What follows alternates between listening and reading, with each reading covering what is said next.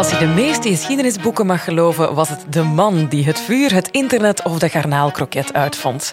Maar tussen de vouwen van de geschiedenis zitten een pak baanbrekende vrouwen verborgen. In de podcast Baanbreeksters gaat Knak Weekend op zoek naar die vrouwen.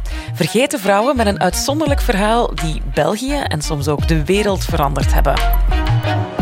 In deze aflevering hoor je het verhaal van Honorine de Schrijver. Een Belgische die geboren werd als bastaardkind, maar het schopte tot de eerste grote Belgische modeontwerpster. Zeg maar couturière. Je kan gerust zeggen dat ze de Belgische concurrente was van grote namen als Coco Chanel.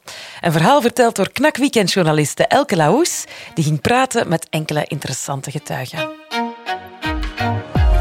Er wordt vaak gedacht dat de Belgische mode ontstaan is in de jaren 80. Toen de zes van Antwerpen, met namen als Dries van Noten en Walter van Beirendonk, België internationaal op de kaart zetten als modeland.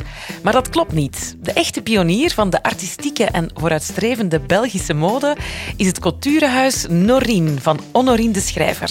Een modehuis dat 100 jaar geleden bijzonder succesvol was, twee wereldoorlogen overleefde en kunstenaars als René Magritte voor zich liet werken. Journaliste Elke Laous verdiepte zich in het leven van de Belgische Honorine de Schrijver. Dag Elke. Hallo. Waarom koos je ervoor om een portret te maken over deze baanbreekster? Wel, ik ben zelf een aantal jaren modejournalist geweest voor Knak Weekend. En helemaal aan het begin van mijn loopbaan, ik was denk ik 25 jaar, las ik in ons eigen magazine een oproep van een kunsthistorica die onderzoek wilde doen naar dat Brusselse couturehuis Norin. En bleek dat die mevrouw haar onderzoek heel erg moeilijk liep, omdat er zo weinig kledingstukken bewaard zijn gebleven van dat huis. En in haar oproep in Knak Weekend vroeg zij dus aan iedereen met interessante tips om contact met haar op te nemen. En dat fascineerde mij heel erg. Um, het was de eerste keer dat ik de naam Norin hoorde. En ik schaamde mij ook wel een beetje, omdat ik als beginnende journalist daar nog nooit van gehoord had en duidelijk nog heel wat moest studeren. Maar ik beelde mij ook in dat mensen na het lezen van dat artikel op hun zolder gingen kijken of ze daar misschien onder het stof nog een jurk of een mantel um, van dat huis hadden liggen. Um, maar nadien heb ik dat verhaal niet echt verder opgevolgd, tot ik nu de kans kreeg voor deze podcast om mij te verdiepen in het leven van een baanbrekende vrouw. Ik koos dus Honorine de Schrijver. Norin was de naam van haar label. En ze werd ook wel de Chanel van het Noorden genoemd. Niet alleen omdat zij en Chanel tijdgenoten waren um, en allebei echt wel vernieuwend waren qua mode, maar ook qua looks, elegantie en uitstraling leken die twee op elkaar. Ze, waren, um, ze hadden zo kort geknipte haren, vrije, fijne vrouwtjes, um, terwijl de man van Honorine zo'n heel corpulente, stevige vent was. En toen ik leerde dat het modehuis Norin gezien wordt als de grondlegger van de Belgische avant-garde mode, maar die naam echt nooit bekend is geworden, wilde ik daar voor deze podcast graag meer over weten. Dus ben ik gaan aankloppen bij die modehistorica die jaren geleden die oproep had geplaatst in ons blad. Ze heet Nele Bernheim. Ze geeft les op het KASK in Gent en La Cambre in Brussel. Ze werkt aan een doctoraat over Norin. En ik denk dat ze in België of zelfs internationaal de grootste kenner moet zijn van het modehuis. De eerste keer dat ik uh, Norin ben tegengekomen als onderwerp was in het uh, bladeren in Mode in de Lage Landen. In het eerste modeboek over de geschiedenis van de Belgische mode. Ik was op zoek naar een onderwerp voor een paper voor mijn studies Fashion and Textile Studies in New York. En ik kwam Norin tegen en dacht, tja, daar wil ik iets meer over weten. En zo ben ik uh, Norin beginnen bestuderen. En van die paper is een masterthesis gekomen. En van die masterthesis is een doctoraat gekomen. Het is heel bijzonder om Norien te bestuderen, want Norien heeft dus 37 jaar bestaan ongeveer. En toch is daar heel weinig over geweten. Paul Gustave van Hekken en Norien de Schrijver, dus de stichters van het huis, die uh, hebben geen archief bijgehouden. Dus ik ben hier en daar moeten gaan zoeken, vaak op een doodspoor geëindigd, maar toch hier en daar leuke Eureka-vondsten gedaan. Zeg, Nele spreekt hier al over de stichters van het Couturehuis. Zat er buiten Honorine de Schrijver dan nog iemand anders achter dat label Norin? Ja, dat klopt. Norin um, is opgericht in 1915 door een koppel. Paul Gustave van Hekke en zijn vrouw Honorine de Schrijver. En ik weet, het had voor deze podcast geweldig geweest als ik zou kunnen zeggen dat dit boeiende modemerk enkel door een vrouw werd gerund. Maar helaas, het was dus teamwork. Maar toch was Honorine onmisbaar voor dit huis en is haar levensverhaal echt wel indrukwekkend. Um, haar man die kwam uit een vrij normale middenklassefamilie, maar Honorine die werd geboren in 1887 in een groot arm arbeidersgezin. Als bastaardkind bovendien. Dus die mama die had al zes kinderen toen ze weduwe werd. En zo'n twee jaar later is die mama verhuisd van het dorpje waar ze woonde naar Gent, om daar als dienstmeid te werken. En op dat moment was zij hoogzwanger van Norine. Wie de vader was, dat weten we niet. Maar een jaar na de geboorte trouwt die mama dus met een nieuwe man die heet De Schrijver. En sinds dan draagt Honorine ook die familienaam. Kleine Honorine heeft dan zo'n 13 jaar lang in Gent gewoond, samen met haar oudere broers en zussen en nog twee nieuwe kindjes. Die die mama kreeg met die nieuwe man. Dus echt een gezin van 11 personen die zeker uh, tien keer verhuisd zijn in, binnen de Gentse arbeiderswijken van Beluik naar Beluik. Tot Honorine in 1900, ze is dan 13, met haar familie naar de Brusselse benedenstad verhuisd. Waar ze als jong meisje in een kleermakerij gaat werken.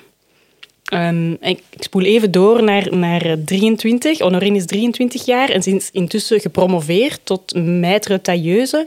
Ze trouwt, maar dat huwelijk loopt niet echt goed. En zo'n vijf jaar later begint ze een verhouding met Paul Gustave van Hekken, met wie zij het couturehuis Norin opricht en later ook gaat trouwen. En het is een beetje dankzij de leefwereld van die tweede man, die erg gepassioneerd was door kunst, dat vanaf dan voor Honorine een dolle, zeg maar glamoureuze tijd begint, die sterk in contrast staat met haar bescheiden, toch wel proletarische afkomst. Nu, het is uh, zo typisch dat er over die man al veel geschreven is, zelfs een biografie, en dat we over Honorine zelf heel weinig weten. Maar zoals ik al zei, kan dat leven van Honorine ook niet echt verteld worden zonder de invloed van die man. Dus heeft ook Nele Bernheim hem bestudeerd.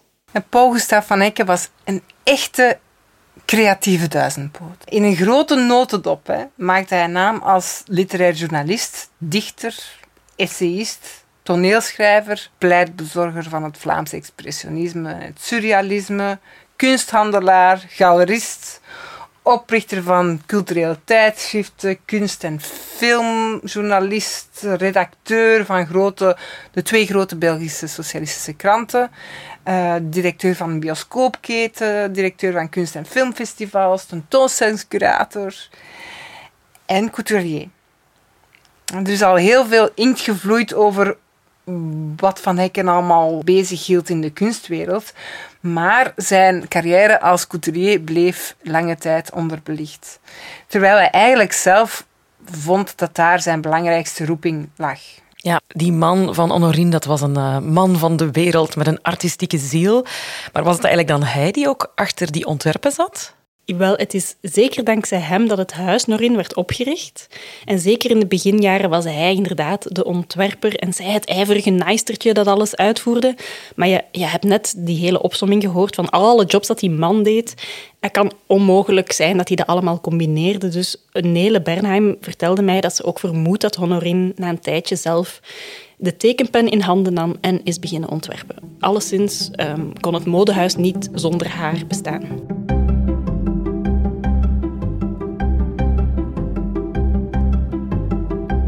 En wat maakte die kleren van hun uh, couturehuis Norin nu zo bijzonder en zo succesvol? Wel, ten, ten eerste was het zeer gewaagd om in 1915, middenin de Eerste Wereldoorlog, een couturehuis op te richten. Daar namen ze dus al een groot risico mee. Maar vooral vernieuwend was dat Norin eigen ontwerpen op de markt bracht. Vandaag is het logisch dat een designer een eigen visie heeft, een eigen looks bedenkt. Maar honderd jaar geleden kende België echt geen modeontwerpers. We hadden zowel die kanten mutjes van de Vlaamse melkmeisjes of, uh, of de hoofdkappen van de Brugse begijnen, maar je kan niet zeggen dat er mode in ons land werd ontworpen. Toch waren er wel Belgische modeateliers, maar die maakten kleren na. Uit Parijs, Wenen of Berlijn. Maar dat was geen illegale namaakmode. Um, dat werkte met een soort licentie. Je kocht dus een patroon of een model aan en dat werd dan in onze Belgische ateliers nagemaakt. En nadien werd er dan het etiketje ingenaaid van het echte merk. Dus dat Noreen met eigen ontwerpen afkwam, dat was echt wel vernieuwend, zeg maar, baanbrekend voor die tijd. En het koppel opende na de Eerste Wereldoorlog dan ook een boutique op de Louisalaan in Brussel. En daarmee konden ze echt meteen de concurrentie aangaan met de internationale huizen van die tijd. Ik denk aan Vionnet, Chanel, Schiaparelli. Ook omdat hun kleren echt niet braaf waren. Um, Honorine en haar man die zagen mode echt als een kunstvorm. En de invloed van de kunstwereld waarin zij zich begaven, die toonde zich ook heel erg in hun kleren, die zo wat modernistisch, soms een beetje surrealistisch waren. En dat was echt een gat in de Belgische markt. Um, over die samenwerking met de kunstenaars van die tijd vertelde Nele Bernheim mij dit. Zodoende was Norin het eerste, lange tijd het enige Belgische modehuis van, dat niet kopieerde van Parijs of zelf van Berlijn of Wenen. En daarbovenop was Norin eigenlijk wat dat wij nu nog altijd, waar België nog steeds uh, bekend voor staat, was avant-garde. Want Norien werkte van in het begin samen met uh, de kunstenaars waarmee Van Hekken geassocieerd was en die onder zijn vleugels zaten ergens. Dus Norien heeft van in het begin samengewerkt met kunstenaars voor het, uh, het ontwerpen van advertenties, hun grafisch ontwerpen, dus al de uitnodigingen voor hun collecties en dergelijke meer. Ze hebben ook samengewerkt met uh, kunstenaars om bijvoorbeeld broderies of prints te maken voor hun huis. En die samenwerking, ik heb toch wel een, een, aantal mooie exemplaren teruggevonden van uh, uitnodigingen door uh, Frits Vandenbergen, Leon de Smet, Gustave van de Woestijnen en vooral René Magritte. Dus René Magritte was eigenlijk de, laten we zeggen, de huisillustrator van Norin. En in mijn onderzoek heb ik um, acht Magrittes, laten we zeggen, hè, ontdekt die nog nooit gezien waren door andere mensen. Of laat staan dat die gepubliceerd waren. Dus, en Magritte-kenners hebben die dus ook niet bestudeerd. Ja, dat is best wel straf. Dus dankzij Norien bestaat er onuitgegeven werk van Magritte. Ja, dat klopt. Nele vertelde mij dat er mensen zijn die bijvoorbeeld thuis een hoedestaander hebben, gemaakt uit papier-maché, eh, die eruit ziet als een soort pop, beschilderd met een vrouwengezicht. En dat is dus een object dat Magritte maakte voor Norin. En die mensen bij wie Nele Bernheim dat object vond, die hadden dat eigenlijk in hun kinderkamer staan. En ik denk dat de kindjes er zelfs al op getekend hadden. Maar eens ze dan vernamen dat dat werk was van Margriet, hebben ze dat um, verhuisd en staat het nu in de stoefkast in hun living. Wat eigenlijk best grappig is. Maar um, Margriet was op een bepaald moment inderdaad ook in vaste loondienst van Norin. En uh, in de reclameadvertenties en de défilé-uitnodigingen die hij voor het huis tekende, kon hij natuurlijk experimenteren met de cubistische en surrealistische stijl die hij later op doek zou gaan schilderen. Maar die info is dus amper geweten door kunstkenners. Zeg, en wie waren nu eh, de mensen die die kledij van Norien droegen? Wie was het cliënteel? Wel, hun klanten waren zeg maar zo de gegoede bohemiens. Um, new women die zich graag opmaakten, lipstick droegen. Je zag hen op kunstvernissages, op optredens van jazz- en bluesconcerten. Die reden zelfs met de wagen. Stel je uh, voor. Ja, en dat deed Honorin zelf dus ook. Um, dus hij was eigenlijk ook het ideale uithangbord voor hun collecties. Um, samen met haar man was ze echt zo'n centrale figuur in de Belgische avant-garde scene van die tijd. Ze kwamen op heel veel plekken en in de dolle jaren jaren twintig heeft hun modehuis zoveel succes dat Paul Gustave van Hekken de inkomsten gebruikt om een zeer indrukwekkende kunstcollectie uit te bouwen, die zelfs later van museale kwaliteit zou blijken. En uiteraard beïnvloeden dan uh, die technieken en die beeldtaal van die kunstenaars ook de collecties van Norin, uh, waardoor zij echt artistieke, vooruitstrevende mode maakten. Van Hekken en Norin leidden een boeiend leven. Zij hielden elke donderdag een, salon. Dus kunstenaars van binnen- en buitenland kwamen bij hun over de vloer. Ze hadden zelf een zelfgemaakte cocktailbar in de jaren twintig. Je kunt je al inbeelden. Ik heb verhalen gehoord van met drank en drugs overladen avonden uh, bij de Van Hekkens thuis. Daar zijn uh, tuigenissen van overgebleven. Ja, Norien was eigenlijk de, de, de geknipte gastvrouw en Van Hekken was de animator van het gezelschap. En Norien was zelf ook het... Uh, ja, was een vrij gevochten vrouw wellicht. Uh, het was een klein, fijn vrouwtje. Ze had een heel licht stemmetje. Elle avait le sourire de champagne, werd gezegd. Dus ik kan me al voorstellen dat zij zo giechelde. En, en Van Hekken was een robuuste, grote man. Er is een heel mooi beeld van uh, dat mensen misschien kennen, is het uh, een portret, een dubbelportret van Frits van den Bergen uit 1924. En dat hangt in uh, het KMSK. En daarin zie je Noreen en Van Hekken afgebeeld. Van Hekken is een gigantische persoon, gigant, neemt heel veel plaats in, in het schilderij. En zij zit heel tenger in een, een, een zilver lamé jurk naast hem. En als je kijkt naar haar, hè, ze heeft zo'n rouge aan, op haar wangetjes, een kort geknipt uh. En ze heeft zo'n typische hemdjurkje aan van de jaren twintig. En dat, ja, dat is eigenlijk een, een mooi beeld van ja, dat vrijgevochten paar. Ja, dus dat schilderij dat Nele zo net beschreef, dat kunnen luisteraars, als ze dat willen, ook even bekijken op de website van Knak Weekend. Uh, er staat een klein stukje over deze podcast. Maar ik heb ook een liedje mee, waarmee we ons eventjes kunnen verplaatsen naar die tijd van toen. Want René Magritte, uh, die was niet enkel vreemd aan huis, maar die schreef blijkbaar ook met zijn echtgenote de partituur van de Norin Blues. Een lied dat voor het eerst gespeeld werd op het Gala des Shows en Vogue in het Casino Cursaal van Oostende op 5 eh, juli 1925. En Nele Bernheim heeft dat liedje dus in een nieuw jasje laten steken door Gregory Frateur van Desmona en pianist Bram Wijters.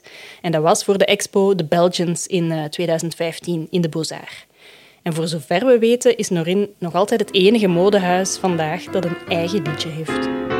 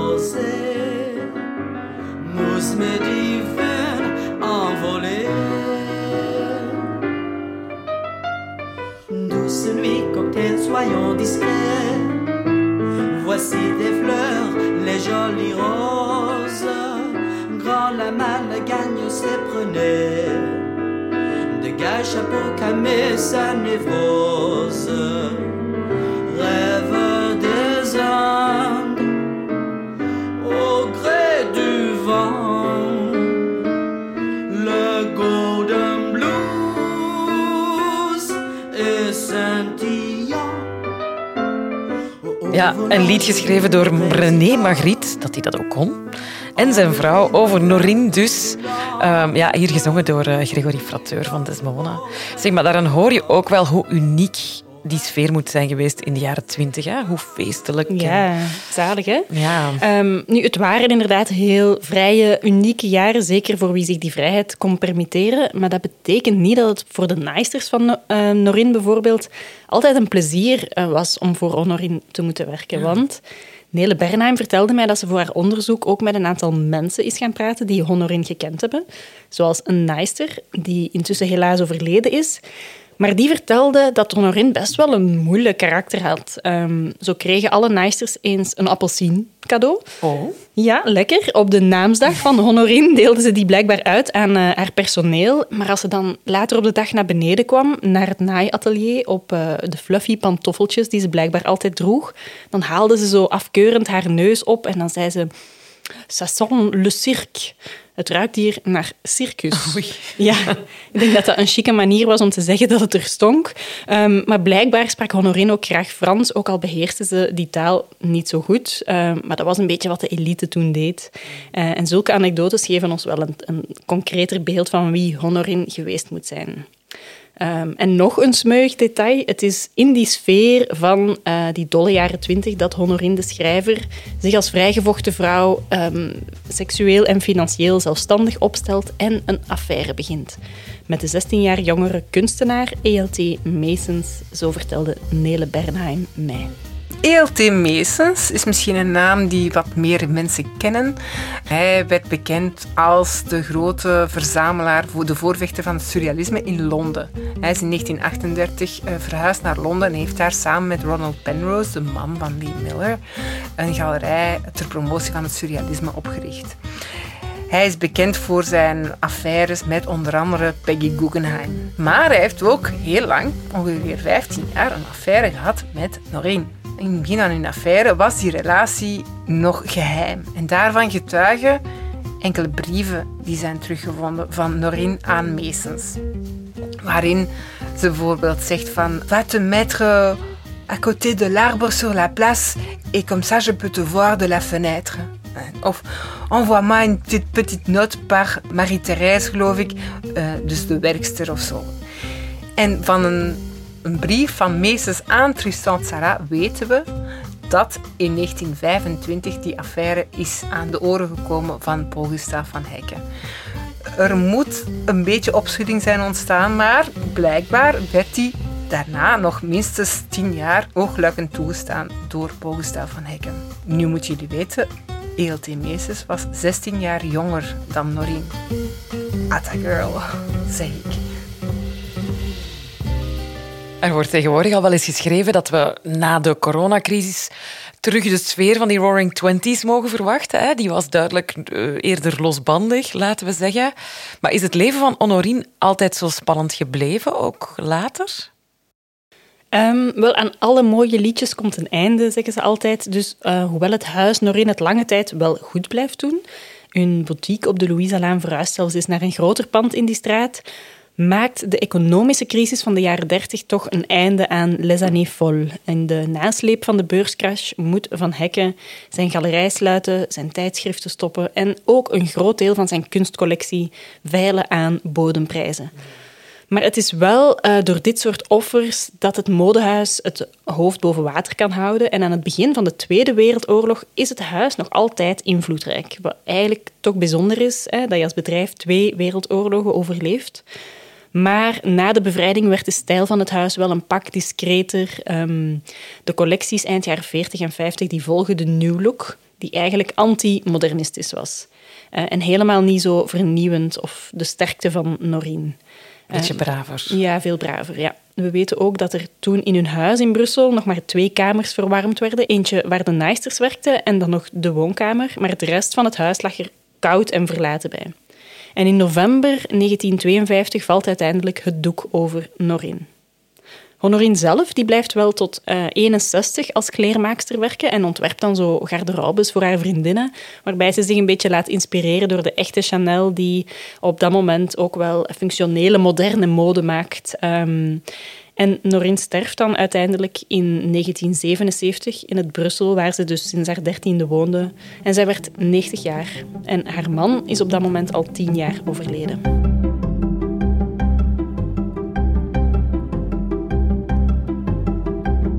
Zeg, en zijn er veel van die toen vooruitstrevende creaties van Noreen nog bewaard gebleven? Wel, Nele Bernheim vertelde mij dat ze aan het begin van haar onderzoek weet had van maar acht kledingstukken ah, die bewaard waren. Ja, dus super weinig. Um, en ze heeft dan ook aan vintage-verzamelaars de voorbije jaren gevraagd, zo mensen die om vijf uur s morgens op de rommelmarkten in bakken gaan snuisteren, uh, om hun ogen open te houden voor stukken van Norin. En intussen heeft Nele zo weet van 28 stuks, wat nog altijd heel weinig is voor een cultuurhuis dat 37 jaar heeft bestaan. En een aantal van die stukken zijn in bewaring in het Modemuseum in Antwerpen. En daar sprak ik met Wim Mertens, conservator, die blij is om voor die stukken te mogen zorgen, aangezien Norien toch wel dan de grondlegger was van de Belgische avant-garde mode. MOMU heeft uh, tien stukken van Norien in collectie.